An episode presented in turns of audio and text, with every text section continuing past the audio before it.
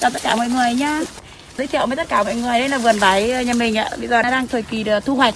Ước tính là 10 đến 15 tấn. Quả rất là đẹp, mã sáng. Làm ra quả vải rất là vất vả, phải chăm bón, tưới tắm. Đến giờ thu hoạch rồi nhưng năm nay vì dịch bệnh ảnh hưởng rất là nhiều đến ờ, việc tiêu thụ. Cũng mong là trong qua livestream này mà công ty hoặc là những nhà máy tiêu thụ vải cho người dân thì rất là vui.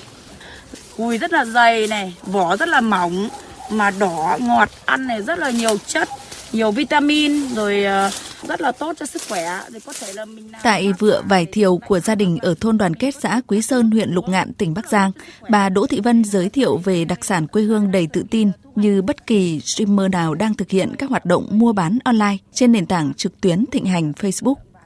Không cần một khung cảnh sắp đặt cùng vẻ bề ngoài hào nhoáng như các hoạt động livestream thường thấy, nông dân Đỗ Thị Vân xuất hiện thuần phát, đội nón lá, mặc đồ bảo hộ lao động và thực hiện nghiêm việc đeo khẩu trang khi thăm vườn. 44 phút giới thiệu và chào bán vải thiều trên nền tảng thương mại điện tử thương hiệu Sen Đỏ, bà Vân cùng bạn đồng hành đã hỗ trợ gia đình và nông dân hợp tác xã Phì Điền huyện Lục Ngạn chốt bán được 8 tấn vải thiều cho hàng trăm đơn hàng từ mọi miền đất nước. Bạn đồng hành của bà Vân chính là người trong gia đình được đội ngũ chuyên gia thuộc sàn thương mại điện tử Sen Đỏ đào tạo và phối hợp thực hiện vai trò của sàn trong chuỗi hoạt động 6 sàn thương mại điện tử hỗ trợ bà con nông dân Bắc Giang tiêu thụ vải thiều. Ông Nguyễn Đắc Việt Dũng, Chủ tịch Hội đồng Quản trị Sen Đỏ, thông tin cụ thể. Chúng tôi đã làm việc chặt chẽ với bà con nông dân để tiếp cận với cái công nghệ mới, đó là công nghệ livestream. Bà con nông dân Bắc Giang sẽ tiếp livestream bán hàng để có thêm cái đầu ra về nông sản cái thời gian đầu ấy thì bà con rất là e ngại vì uh, thương mại điện tử nó rất là mới mẻ. Nhưng mà tôi đã cử nhân viên xuống đến tận tỉnh làm việc chặt chẽ với bà con nông dân về các cái phương thức đóng gói uh, kết nối đơn vị vận chuyển và cách thức mà đưa uh, nông sản lên uh, sàn thương mại điện tử uh, đảm bảo giữ được cái độ tươi ngon nhất và giá cũng tốt nhất đối với người mua. Qua một số cái đợt xúc tiến thành công cộng với lại các cái truyền thông trên báo đài thì hiện nay bà con đã tin tưởng vào kênh mới mẻ này. Hoạt động thiết thực này cũng đã và đang được sàn thương mại điện tử Vò Sò thuộc Tổng công ty cổ phần bưu chính Viettel, Viettel Post triển khai tích cực. Chỉ tính riêng trong ngày 6 tháng 6, Vỏ Sò hỗ trợ 15 hộ nông dân Bắc Giang đưa sản phẩm lên sàn với gần 10.000 đơn hàng được chốt, tương đương 52 tấn vải được giao dịch.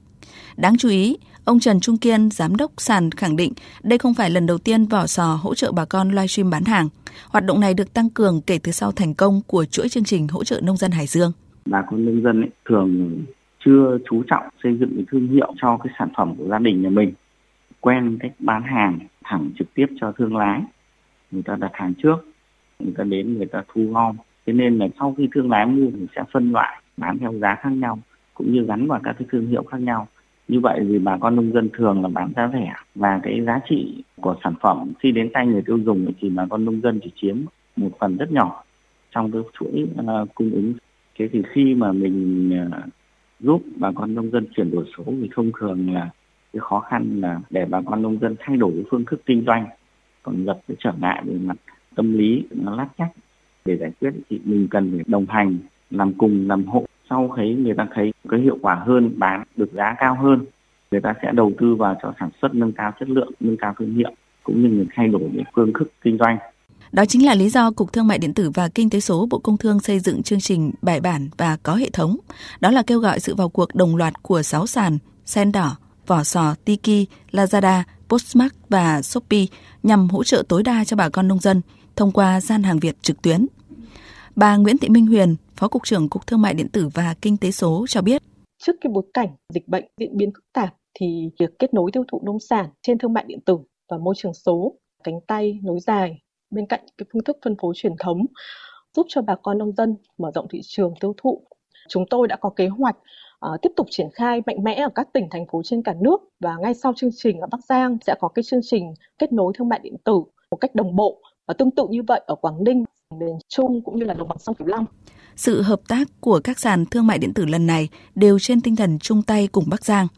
Dù rất có thể 180.000 tấn vải thiều không được tiêu thụ hết sớm như kỳ vọng, nhưng sự góp sức này chắc chắn giúp bà con nông dân trồng vải ở Bắc Giang bước qua niên vụ 2021 đầy khó khăn trong sự chia sẻ của cộng đồng doanh nghiệp ngành thương mại điện tử. Quan trọng hơn cả, hoạt động này sẽ giúp bà con làm quen, thích ứng với phương thức kinh doanh mới, tranh thủ cơ hội thị trường, hướng tới sản xuất kinh doanh hiệu quả bền vững hơn trong tương lai.